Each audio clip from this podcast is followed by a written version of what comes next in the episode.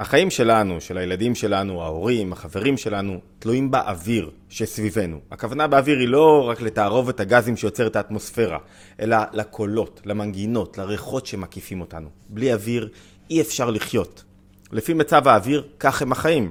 אם האוויר הוא של כעס, ביקורתיות, צעקות, פירוד, החיים הופכים להיות חולניים.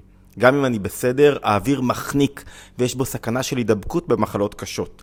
ולכן אחד הדברים הכי חשובים זה לתאר את האוויר, אומרים בחסידות. לבחור סביבה נכונה, אינטרנטית ומוחשית. כזו שהאוויר שהיא מפיקה הוא בריא.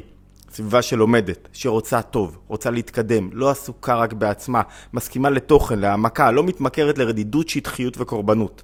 וצריך לזכור שהאחריות על האוויר הנקי מונח על הכתפיים שלנו. כלומר, גם אנחנו צריכים להביא אוויר בריא ולא להדביק במחלות. ועוד צריך לזכור שאיכות האוויר נמדדת בכל רגע, וכל רגע אנחנו יכולים לבחור באיזה אוויר אנחנו רוצים לחיות.